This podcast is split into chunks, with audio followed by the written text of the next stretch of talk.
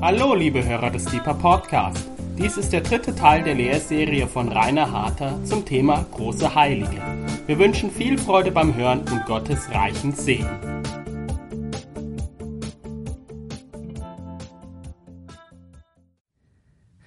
So, herzlich willkommen. Ich freue mich sehr, dass ähm, wir zusammen den dritten Teil äh, über die wahren History Maker anschauen dürfen heute Abend. Und ich will euch zuerst ähm, eine persönliche Geschichte erzählen. Ich freue mich ähm, sehr, das noch vorab, dass Carsten heute Abend so eine schöne Überleitung im Lobpreis gegeben hat in das Thema. Wir haben ja letztes Mal zum Beispiel über Gerhard Terstegen gesprochen und heute Abend haben wir das vorletzte Lied, glaube ich, Gottes gegenwärtig, lasset uns anbeten, von ihm gesungen. Wir sind äh, am letzten Abend dieser Serie, in der es ähm, darum geht, echte Helden zu treffen, die wirklich verrückt waren. Verrückt im Sinne von, die haben gerade noch so äh, auf der Erde gelebt, ja, aber die waren mit dem Kopf im Himmel und die haben ihr ganzes Leben auf eine radikale Art und Weise diesem Gott geweiht, von dem wir sagen, dass wir ihm auch folgen. Ich will ähm, zwei technische Sachen, die eine ist nicht so technisch, am Anfang sagen, eben persönlich. Mein Wochenende war nicht so lustig, mein Wochenende war ein bisschen anstrengend und am Montagmorgen dachte ich, oh no, irgendwie, ich muss jetzt aufstehen und ich würde aber lieber liegen bleiben, ich bin K O Und dann kam ich ins Gebetshaus und wir hatten ähm, All-Staff-Meeting, also unser Stammmitarbeitertreffen und es war schon so gut und dann hatten wir All-Staff-Prayer, also unser Gebetstreffen für alle Stammmitarbeiter und es war noch besser und dann hatten wir eine Stunde Konvergenzgebet, wo vier Werke oder Vertreter von vier Werken, Jugend mit einer Mission, Gebetshaus Freiburg, Campus für Christus und Studenten für Christus miteinander beten. Und es war auch so gut, ich muss dir sagen, wenn du noch kein Mitarbeiter bist im Gebetshaus Freiburg, du verpasst wirklich was. Das soll jetzt keine, also heute Abend gibt's nichts zum Unterschreiben oder so. Ja, ich will nur sagen, Mann, was ist es für ein Vorrecht, wirklich mit Leuten zusammenarbeiten und beten zu dürfen, die Jesus wirklich meinen und die Jesus wirklich hinterherlaufen.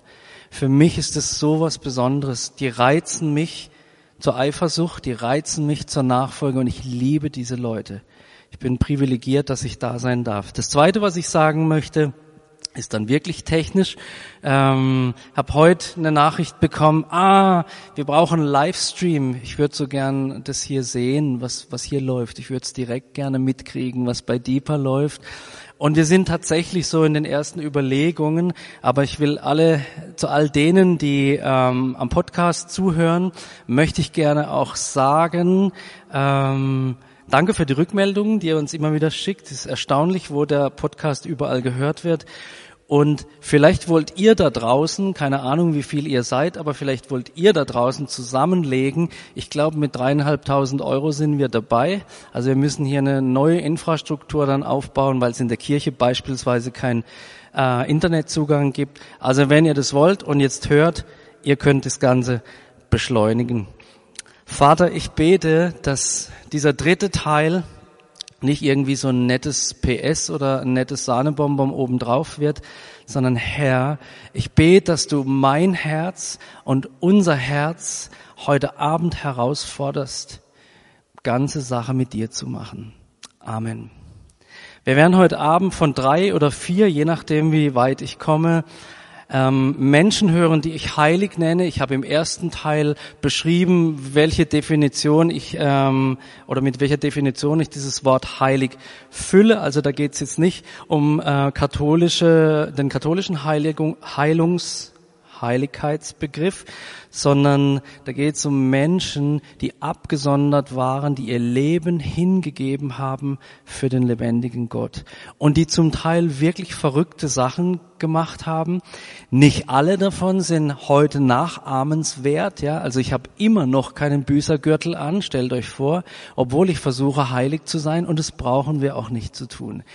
Aber sie sind uns in anderen Dingen Vorbilder. Und ganz ehrlich, Ich glaube, einer der Gründe, warum die Kirche, und da spreche ich von allen Denominationen, Konfessionen in Deutschland, so schwach und gesellschaftlich so wenig relevant ist, ist meines, meiner Überzeugung nach der Punkt, dass wir Gott entmachtet haben. Unser Gott ist nicht mehr zum Fürchten. Unser Gott ist nur noch lieb. Unser Gott ist nur noch Erfüllungsgehilfe, für uns ein angenehmes Leben zu führen. Und wenn das mein Gott ist, ist es nicht der Gott der Bibel. Gott ist schrecklich schön und schön schrecklich. Gott ist hoch erhaben und heilig. Wenn wir Menschen meinen, wir würden Gott verstehen und beschreiben können, dann machen wir einen ganz großen Fehler. Wie will dieser kleine Mensch, du und ich, verstehen, wie Gott ist und meinen zu wissen, wie Gott zu beschreiben ist? Gott ist so viel mächtiger und er ist ehrfurchtsgebietend. Und diese Männer und Frauen, die haben das verstanden. Die haben so gelebt im Blick auf die Heiligkeit. Große Heilige Teil drei. Es gilt, Gott so nah zu kommen wie möglich, hat Sören Kierkegaard gesagt. Ich möchte euch, weil ich das am Montag äh, im All-Staff-Meeting auch gemacht habe, diesen Handschuh zeigen und ich möchte auch einen anziehen. Also diese, ein paar von euch kennen diese Illustration natürlich. Ähm, diese Männer und Frauen haben so gelebt, dass sie zwar noch sichtbar waren, die haben unterschiedlich ausgesehen, aber in ihnen, das, was sie bewegt hat, war Christus. Und wir wissen, dass ähm, der Paulus davon schreibt, dass unsere Vorherbestimmung die ist, dem Bilde Christi gleichförmig gestaltet zu werden. Also dieser Handschuh, das sind wir. Aber derjenige, der diesen Handschuh bewegt, das ist Christus. Christus in uns, die Hoffnung der Herrlichkeit. Alles, was uns bewegt, jede Bewegung, die dieser Handschuh äußerlich tut, tut eigentlich nicht der Handschuh, sondern wie Carsten vorhin gesungen hat, where you go, I go. What you say, I say. And what you pray, I pray. Und diese Männer und Frauen, die wir auch heute Abend anschauen werden, die haben tatsächlich so gelebt. Where you go, I go. Ich möchte gern ähm, den ersten, nämlich Georg Müller, kurz überspringen. Den schauen wir gleich an. Ich möchte mit einer meiner Top-Favoritinnen anfangen. Ähm, das heißt, die Reihenfolge dieser Punkte, das schauen wir uns dann nachher nochmal an, die stimmt dann äh, nicht mehr, ist aber nicht schlimm. Wir schauen dann nachher nochmal zurück. Ich habe mich spontan beim Lobpreis entschieden, dass wir zuerst diese junge Dame, eine absolute Heldin in meinem Glaubensleben, uns anschauen. Wer von euch kennt Thérèse von Lisieux? Drei, vier, fünf. Cool. Thérèse von Lisieux, ihr könnt es sehen, hat gelebt von achtzehnhundertdreiundsiebzig bis achtzehnhundertsiebenundneunzig. Also noch gar nicht so lange her. Wie ihr sehen könnt, war sie eine Ordensschwester, nämlich eine ähm, Franziskanerin, ähm, nee, keine Franziskanerin, eine Karmelitin, so rum. Genau, und die Thérèse von Lisieux ist mir deswegen so ein Vorbild, weil sie so eine radikale Hingabe der Liebe zu Jesus Christus gelebt hat. Unfassbar. Ich möchte euch hinein, mit hineinnehmen in einen, ähm, auf einen Blick in ihr Leben und dann möchte ich euch ein paar Zitate von ihr vorlesen. Ich habe ihre Autobiografie vor vielen Jahren gelesen und ich habe Dinge gelesen, die ich nicht sagen konnte damals, die ich mir aber zum Vorbild genommen habe. Und wer mich im Gebetsraum beten hört, der hört auch immer wieder ein Gebet, was ich von ihr abgeschaut habe und von ganzem Herzen meine. Thérèse von Lisieux wurde achtzehnhundertdreiundsiebzig in der Normandie geboren. Im Alter von vier Jahren wurde sie bereits halbwaise, weil ihre Mutter verstarb. Mit dreizehn Jahren brannte sie dafür, ihr Leben Jesus zu geben. Sie wollte unbedingt ins Kloster gehen mit dreizehn. Verrückt eigentlich. Ein dreizehnjähriges Mädchen. Unsere dreizehnjährigen, die wollen ein neues iPhone sieben oder so. Ich weiß gar nicht, was im Moment aktuell ist. Die wollen ein neues iPhone. Aber die, Therese, die hat gebrannt für diesen Herrn. Die wollte ihn haben. Die wollte ihm ihr Leben weihen. Und damals sind die Menschen für so etwas ins Kloster gegangen. Heute kommen Sie ins Gebetshaus. Ja, wir, wir haben nicht ganz so schicke Trachten, aber wir überlegen stark, ob der George zum Beispiel gut aussieht, wenn er sowas trägt. Ja. Und die Therese, die durfte nicht ins Kloster. Wurde ihr nicht erlaubt. Ja. Zu jung, mit dreizehn, zu jung. Und dann gab es aber eine Gelegenheit für sie, nämlich hat, äh, ähm, haben die Katholiken aus ihrer Ortschaft ähm, haben eine Pilgerfahrt unternommen nach Rom und haben dort den Papst Leo den Dreizehnten getroffen.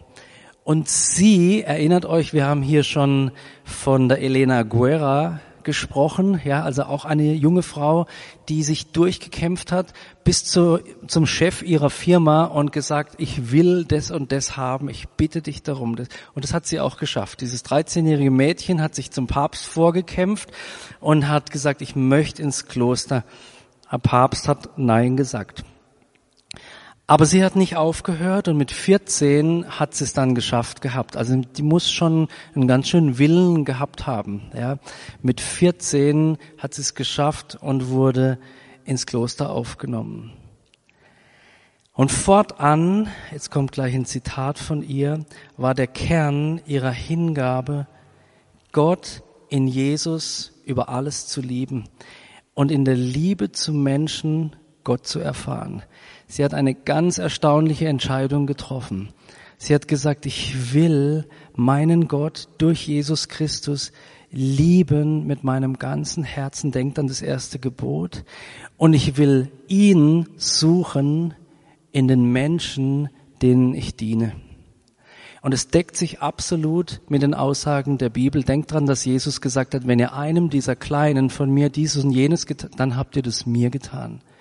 Sie hat die, die hässlich und gemein zu ihr waren, immer noch in der Schönheit Jesu gesehen, hat ihren Wert gesehen, hat sich untergeordnet ihren Schwestern, die zum Teil gemein waren zu ihr, weil sie Gott, und jetzt kommt Zitat, lieben wollte, wie er noch nie zuvor geliebt wurde.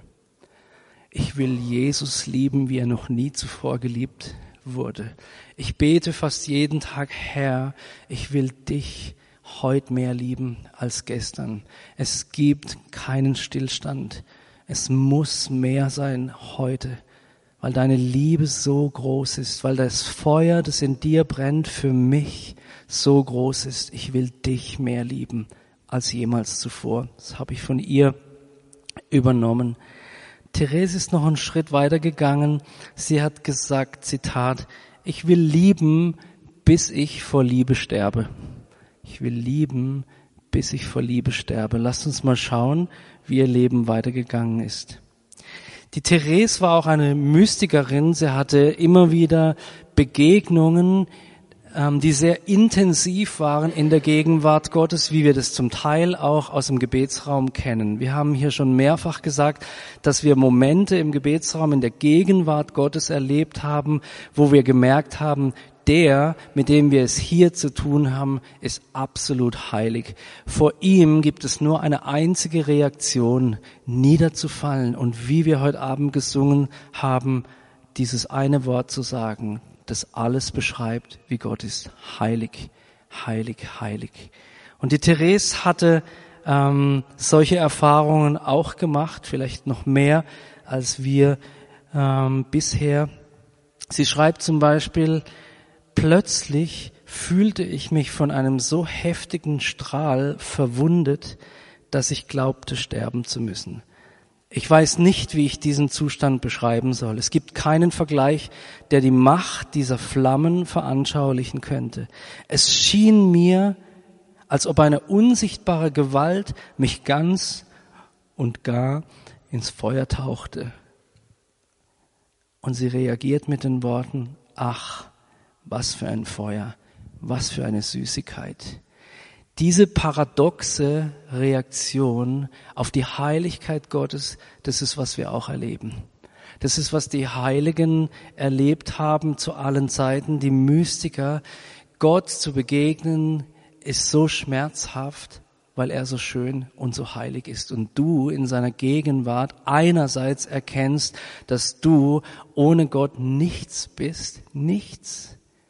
Und gleichzeitig erkennst, dass in ihm ein Feuer der Leidenschaft für dich brennt, das dich meint. Und seine Liebe für dich so unendlich groß ist, dass du den Schmerz, dich dieser Heiligkeit auszusetzen, annimmst, um bei ihm zu sein. Paradox. Wir singen manchmal im Gebetsraum, der sicherste Ort ist im Zentrum des Feuers Gottes. Verrückt, wie kann ein Ort sicher sein, in dem man verzehrt wird? Gott ist ein verzehrendes Feuer. Therese hat es erlebt. Und wie so oft, ich habe jetzt heute Abend schon dreimal das Gebetshaus erwähnt, vielleicht denkt der eine oder andere das auch, was die Ordensschwestern gedacht haben. Ihre Ordensschwestern, die hielten Therese für eingebildet, ja, was die sich einbildet mit ihren Begegnungen von Gott und so weiter und ihrer Liebe, die sie da haben will. Und sie machten ihr das Leben richtig schwer. Ihre Priorin behandelte sie mit größter Strenge. Aber sie hat sich entschieden, wieder paradox, ich wollte mich selbst vergessen, um anderen Freude zu machen. Und von da an war ich glücklich. Das Einzige, um das uns niemand beneidet, ist der letzte Platz. Darum gibt es auf diesem Platz weder Eitelkeit noch Herzeleid. Auch eine Entsprechung des Verses, den Jesus sagt, der Größte, und wer der Größte unter euch sein will, sei euer aller Diener. Die Therese hat verstanden, was es heißt, das Leben Jesus hinzugeben. Ihre Biografie, ich rate euch, das zu lesen, das heißt Geschichte einer Seele, kann man bei Amazon kaufen. Thereses Biografie gehört zu den meistgelesenen Biografien überhaupt und wurde in über fünfzig Sprachen übersetzt. Sie lehrte, das war ihre Theologie, den kleinen Weg, so hat sie das genannt, der zunächst die geistliche Armut des Menschen vor Gott erkennt, der mit leeren Händen vor ihm steht. Sie ging so weit zu sagen, dass die Tugenden, die ein Mensch hat, ebenfalls Geschenk Gottes sind.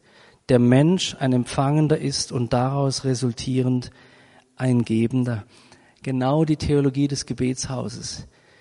Unsere Stammmitarbeiter müssen fünfzig Prozent ihrer Arbeitszeit, bei einem Vollzeitjob vierzig Stunden in der Woche, also zwanzig Stunden davon, in Gottes Gegenwart sein. Weil wir uns entschieden haben, wir leben aus dir, Gott. Wir wollen von dir empfangen, damit wir etwas Wirkliches weiterzugeben haben. achtzehnhundertsechsundneunzig, also ein Jahr vor ihrem Tod, ist die Therese an Tuberkulose erkrankt und wurde nicht mit Medikamenten versorgt. Das ist eine ganz dramatische Geschichte. Sie wurde da in ihrer kleinen, stromlosen Zelle gelagert und wurde nicht mal mit Medikamenten versorgt. Schließlich, diese Geschichte habe ich schon mal ähm, geschrie- äh, erzählt, schließlich fängt sie an, Blut zu husten. Sie schreibt, jetzt bin ich krank und werde nicht mehr gesund. Nichtsdestoweniger bleibe ich im Frieden. Seit langem schon gehöre ich mir nicht mehr an. Ich bin Jesus vollständig ausgeliefert. Nicht der Tod wird mich holen kommen, sondern der liebe Gott. Als sie schließlich Blut hustet, erstreckt sie nicht, sondern spricht diese unglaublichen Worte, die uns, gerade wenn wir aus freikirchlichen Hintergründen kommen, so komisch vorkommen, weil wir gelehrt sind, alles wegzubeten, alles, was uns wehtut, was schwierig ist, ist sowieso vom Teufel und Gott verherrlicht sich auf keinen Fall oder begegnet uns auf keinen Fall in Krankheit. Ich will es nicht bewerten. Hier ist eine ganz andere Haltung. Als sie Blut hustet, erschreckt sie nicht, sondern sagt zum Herrn, mein Jesus, was für ein Geschenk, dass du mich würdig achtest, bald bei dir sein zu können. Das haut mich um, wie sieht's mit uns aus? Weißt du, du und ich, wir werden auch früher oder später gehen müssen. Auf die eine oder andere Art und Weise. Und wenn es soweit ist und all die Medizin nicht mehr hilft und Gott die Gebete, die wir füreinander sprechen, auch wir glauben an Heilung, nicht erhört werden, was werden wir sagen? Werden wir Gott fluchen? Werden wir Gott verlassen? Oder werden auch wir sagen, ich weiß nicht, der Tod wird mich holen, sondern mein Gott. achtzehnhundertsiebenundneunzig starb die Therese und kurz vorher sagt sie, wie übrigens ein anderer Heiliger, dem wir heute noch begegnen werden, ich sterbe nicht, ich trete ins Leben ein. Nach langer, schrecklicher Leidenszeit starb sie am dreißigsten September achtzehnhundertsiebenundneunzig und die Schwester, die Schwestern, die dabei waren bei ihrem Tod, sagten, ihre letzten Worte waren, mein Gott, ich liebe dich. Ich liebe dich. Anbetung nicht nur, wenn es gut läuft. Mein Gott, ich liebe dich.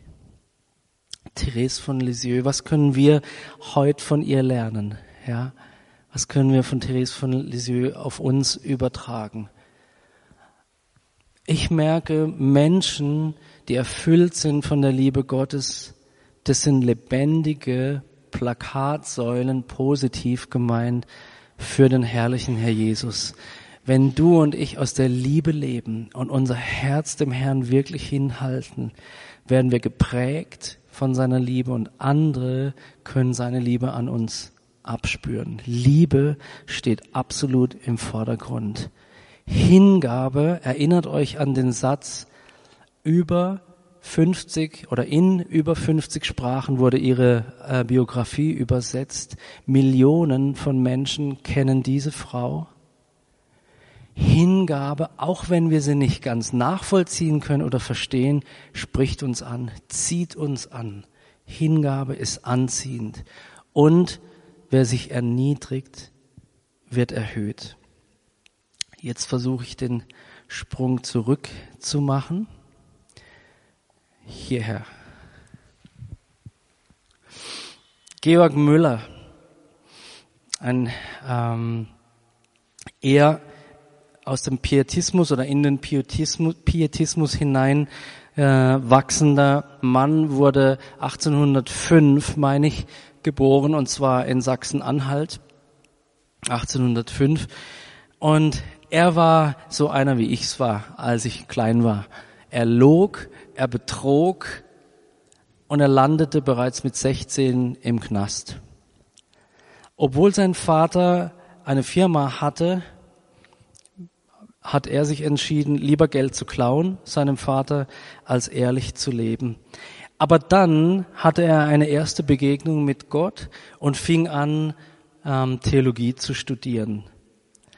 Aber noch war sein Leben nicht geprägt von einer lebendigen Hingabe. Es war mehr auf der Ebene der Ratio, der Vernunft, dass er sich beschäftigt hat mit Gott. Er führte ein regelrecht ausschweifendes Leben. Heute wird man sagen, oder der Begriff ist vielleicht auch schon wieder zu alt, ein Playboy. Ja? Irgend so ein bisschen mit Gott, aber leben, wie ich will. Und dann schreibt er über das Jahr achtzehnhundertfünfundzwanzig, da war er dann zwanzig, oder einundzwanzig. Anfang November achtzehnhundertfünfundzwanzig wurde ich an den Herrn Jesus gläubig. In den ersten vier Jahren war es zum Teil in großer Schwachheit. Aber im Juli achtzehnhundertneunundzwanzig kam es bei mir zu einer vollkommenen und ganzen Übergabe meines Herzens, also des Zentrums seines Lebens. Ich übergab mich völlig dem Herrn. Ehre, Vergnügen, Geld, meine körperlichen Kräfte, meine geistigen Kräfte, alles habe ich zu den Füßen des Herrn niedergelegt und ich wurde ein großer Freund des Wortes Gottes. Ich fand mein Alles in Gott. Georg Müller ging im gleichen Jahr als Missionar nach England. Sein besonderes Ziel galt damals der Judenmission. Und in diesem Jahr entschied er sich, oder um diese Zeit entschied er sich zu einem Lebensstil, des Glaubens in Bezug auf Versorgung. Daher kennt ihr auch den Georg Müller, die ihr ihn kennt. Da ist ein ganz berühmtes Beispiel. Er sagte, alle Versorgung muss von Gott kommen. Das Wort Gottes muss wahr sein und alle meine Versorgung soll von Gott kommen. achtzehnhundertdreiunddreißig, kurz darauf, begann er morgens früh auf die Straßen zu gehen, um die armen Kinder, die es damals in Bristol gab, zu sich zu rufen. Er versuchte allen ein Stück Brot zum Frühstück zu geben und erteilte ihnen danach etwa eine Stunde Bibel- oder Leseunterricht. Sein Herz war so berührt von diesen Kindern, die allein waren, als Resultat der großen Cholera-Epidemie von achtzehnhundertzweiunddreißig, dass er eine Waisenarbeit in Bristol begann. Nie hat er jemals einen Spendenaufruf gemacht. So weit bin ich noch nicht. Niemals hat er irgendjemand etwas erzählt von seinen Nöten, Bedürfnissen.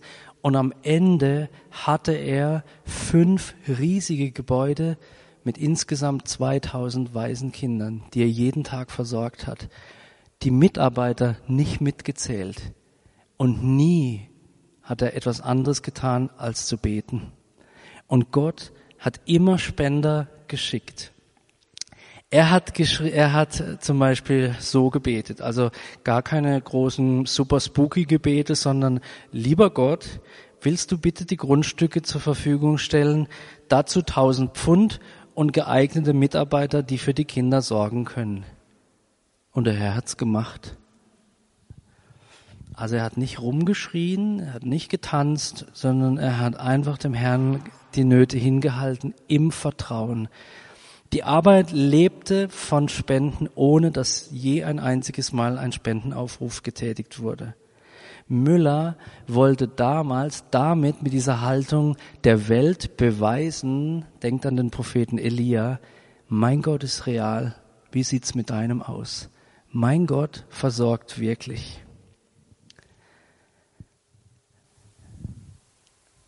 Und sein Gebet war, bitte Gott, gib mir die Möglichkeit, dass ich eine Hilfe für noch mehr Menschen in Not sein kann. Also er hat nicht aufgehört zu beten, ja, hat sich diese ganzen, diesen ganzen Stress mit Sponsorenbriefen und so weiter erspart und hat einfach auf seinen Knien gerungen darum, dass Gott nicht nur ihn, ja, sondern zweitausend Waisen und ich weiß nicht, wie viele Mitarbeiter, die sich gekümmert haben, mit Geld zu versorgen. Wenn er nach den gewaltigen Gebetserhörungen gefragt wurde, hat er fünf Punkte genannt. Die will ich euch kurz vorlesen. A. Völliges Vertrauen auf das Werk und die Mittlerschaft des Herrn Jesus als Grundlage unserer Beziehung zu Gott. Völliges Vertrauen, dass Jesus genug ist. Im Gebetsraum in Freiburg wirst du oft den Satz hören, Herr, erlaube uns nicht, dass irgendjemand oder irgendetwas anderes im Zentrum unserer Aufmerksamkeit steht als Jesus Christus allein. Wir drehen uns um diesen einen Fixpunkt und wir finden diese Haltung auch bei solchen heiligen Vorbildern wie Georg Müller. Jesus war die Grundlage von allem. Sein zweiter Punkt, den er als, als wie soll ich sagen, als ähm, Grundlage für seine gewaltigen Gebetserhörungen genannt hat, war, ich trenne mich von jeder bewussten Sünde. Drittens, ich glaube an Gottes Verheißungen. Ich glaube, dass wenn ich nach seinem Willen bete, das heißt mit geistlichen Motiven und nicht um das Erbetene in meinen Lüsten zu verschwenden, dass Gott Gebet erhört. Und zuletzt, ich glaube, dass es sich lohnt, anhaltend zu sein im Gebet, im Warten und im Ausharren. Und er schreibt, der große Fehler der Kinder Gottes ist, dass sie nicht beständig weiterbeten.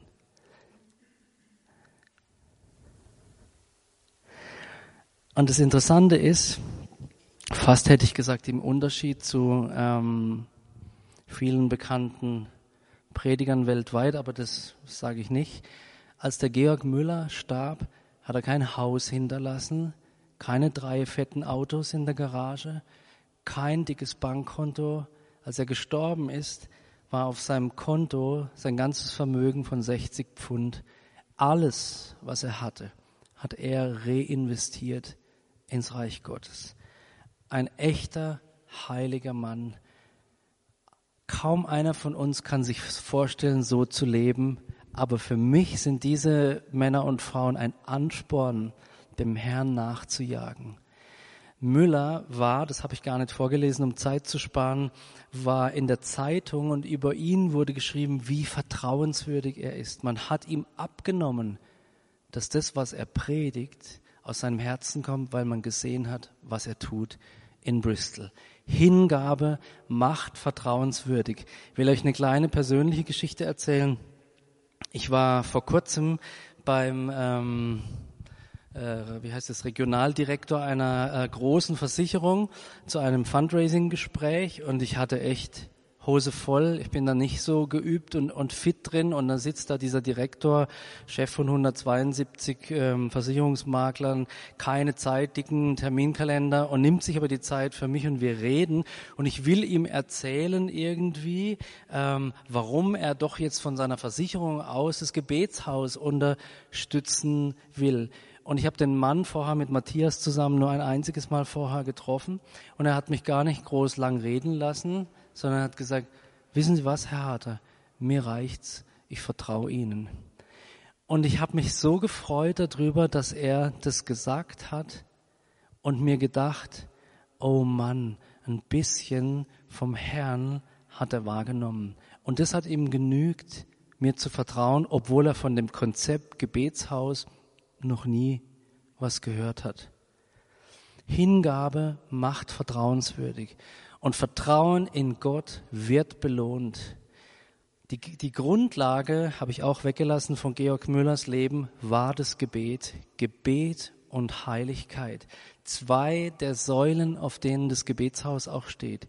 Gebet und Heiligkeit als Grundlage all dessen, was wir tun. Jetzt überspringe ich die Therese, weil wir bei ihr schon waren, und komme zu jemandem, den wir jetzt sicher alle kennen.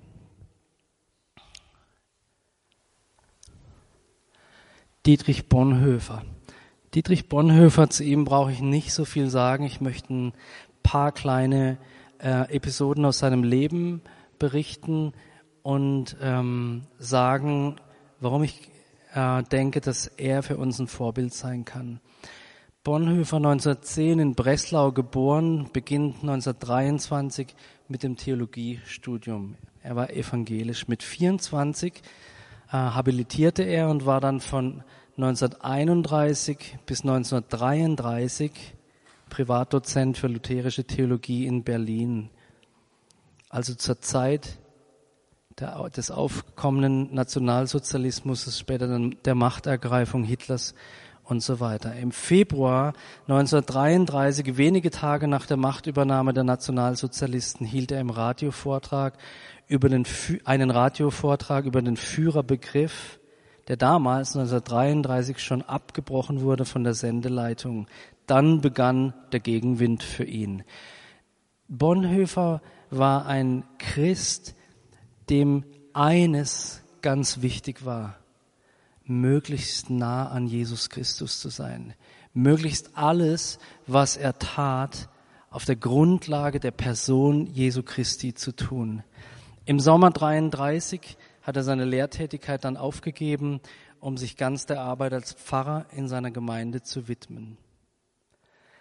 Im August des gleichen Jahres gab er dann ein Flugblatt heraus, das sich kritisch mit dem Arierparagraphen in der Kirche beschäftigte. Und im September war er wesentlich an der Gründung des Pfarrernotbundes beteiligt, der in den folgenden Monaten mehr als siebentausend Pfarrer als Gegenbewegung gegen die nationalsozialistisch gesinnten Pfarrer der Kirche gedacht war. Also hier ist ein Mann, dessen Herz so brennt für die Wahrheit von, von Jesus Christus. Ein Mann, der nicht schweigt, sondern siebentausend andere Männer prägt mit dem Verlangen danach, in der Wahrheit zu leben.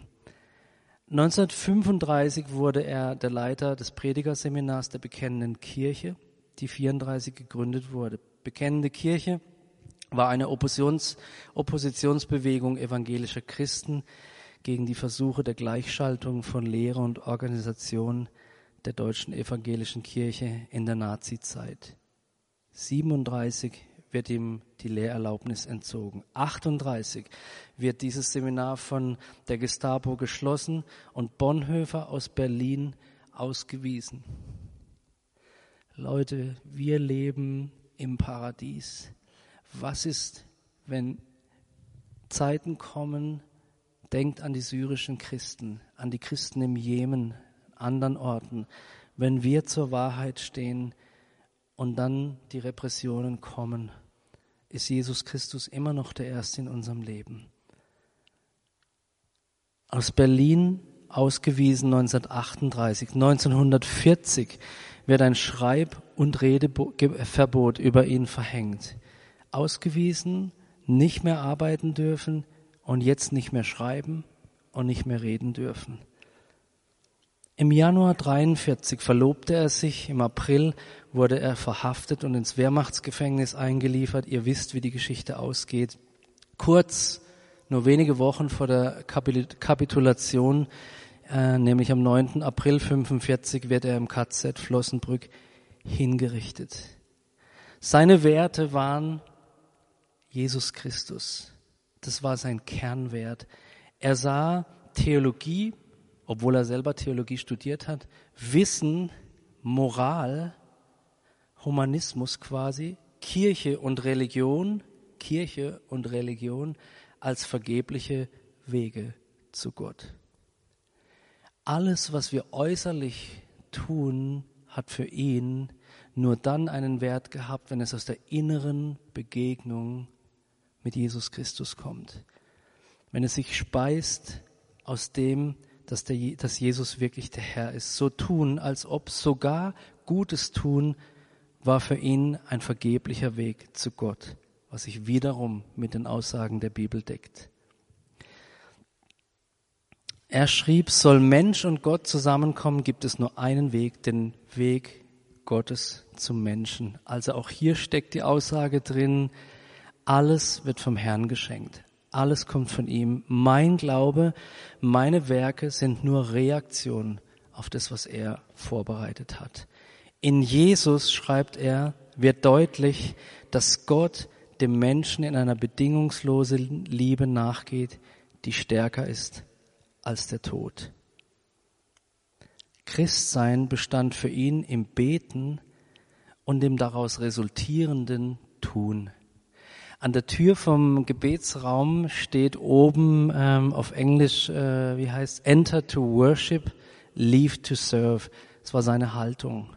Komm ins Gebet und aus dem Gebet heraus oder aus der Anbetung heraus diene den anderen. Christ ist der Mensch, schreibt er, der sein Heil, seine Gerechtigkeit, seine Rettung nicht mehr bei sich selbst sucht, sondern bei Jesus Christus allein. Die christliche Sache lebt und stirbt mit dem Gebet. Das Gebet ist das Herz des christlichen Lebens. Luther hat gesagt, da zitiert er jetzt, wie ein Schuster Schuhe macht, muss ein, nee, und ein Schneider Kleider, so muss ein Christ beten. Wer nicht betet, ist kein Christ. Dass das heute nur so wenige wissen, liegt einfach daran, dass sie nicht mehr verstehen, was beten heißt. Beten ist nicht nur bitten und auch nicht nur danken. Beten heißt erst einmal so stille werden, dass wir Gottes Wort an uns vernehmen. Kontemplation heißt dann aber diesem Wort Antwort geben, sei es in Worten oder in Taten. Beten heißt Gott nahe kommen und nahe bleiben wollen, weil er uns nahe gekommen ist. Beten können wir nur, weil Christus da ist. In ihm hat unser Gebet seinen Grund, denn durch ihn haben wir Gott zum Vater.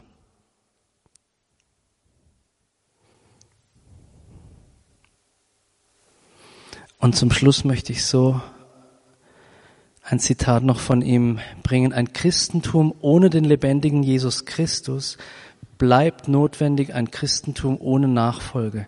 Und ein Christentum ohne Nachfolge ist immer ein Christentum ohne Jesus Christus.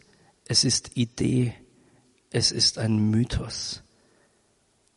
Seine letzten überlieferten Worte lauten, und jetzt denkt an Thérèse von Lisieux, das ist das Ende, für mich der Beginn des Lebens.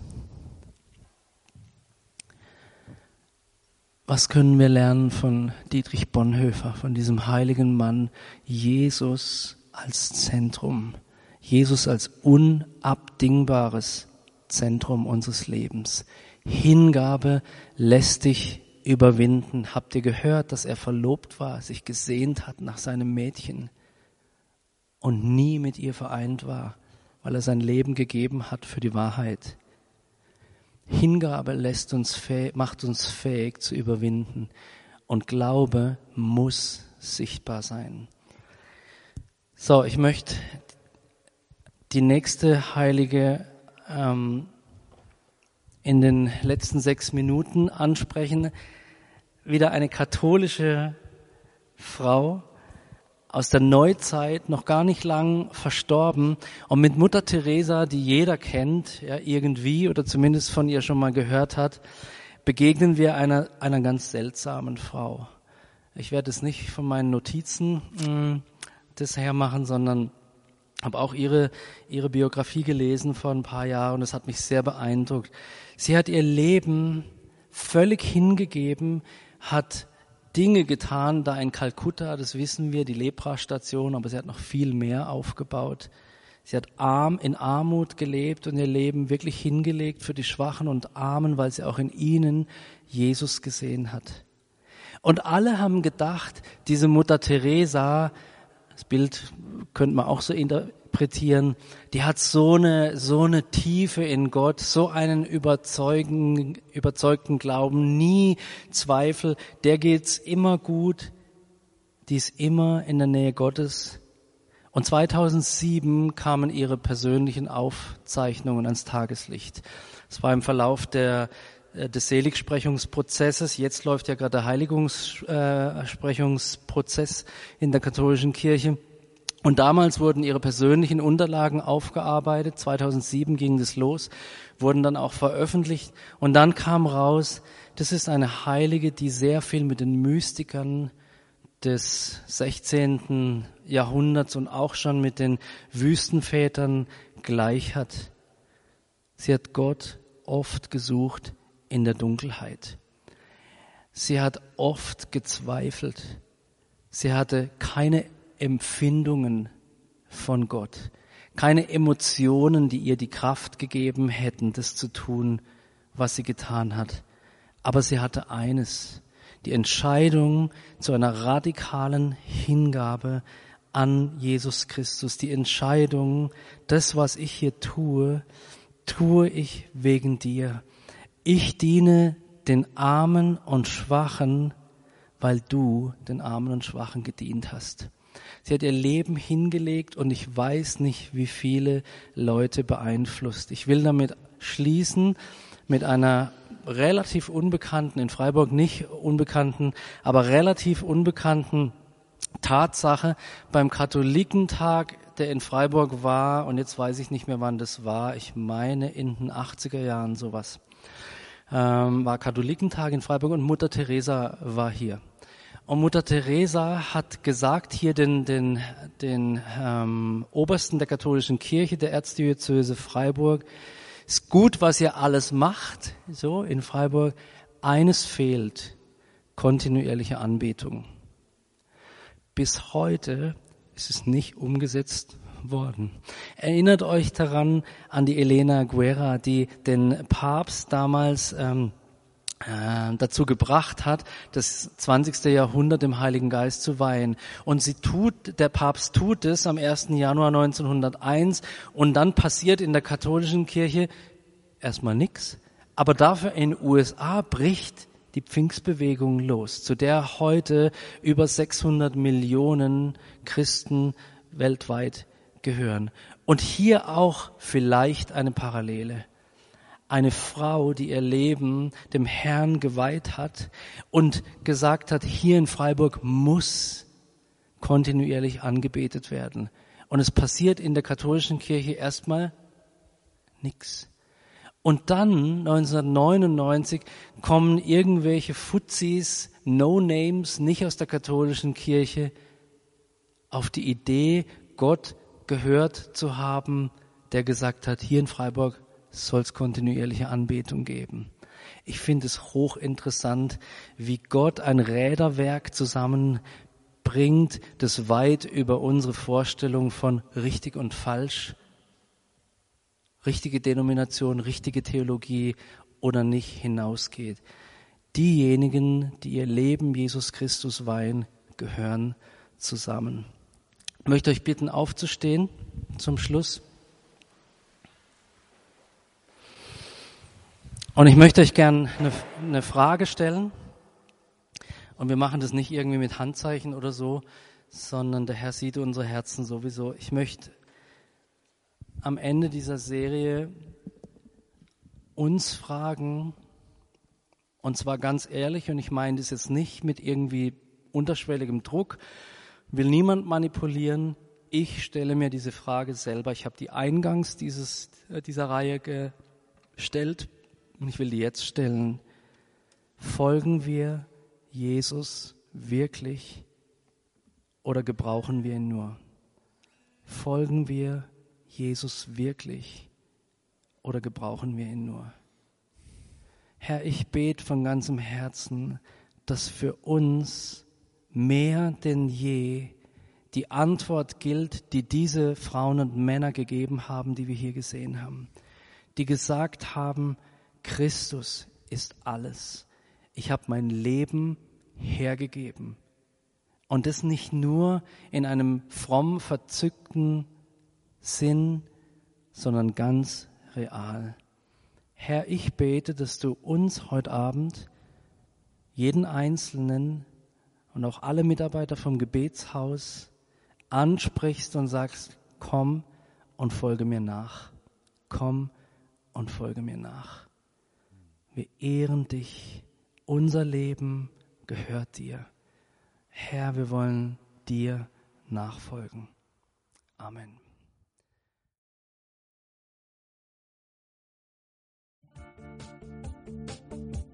Liebe Hörer, wenn Sie noch weitere Abende aus unserer Deeper-Serie mit- und nacherleben möchten, so besuchen Sie uns einfach auf unserer Webseite w w w punkt gebetshaus bindestrich freiburg punkt d e. Dort erfahren Sie auch, wo Sie uns finden können und wie Sie unsere Arbeit unterstützen können. Wir hoffen, Sie hatten viel Freude beim Hören und wünschen Ihnen Gottes reichen Segen.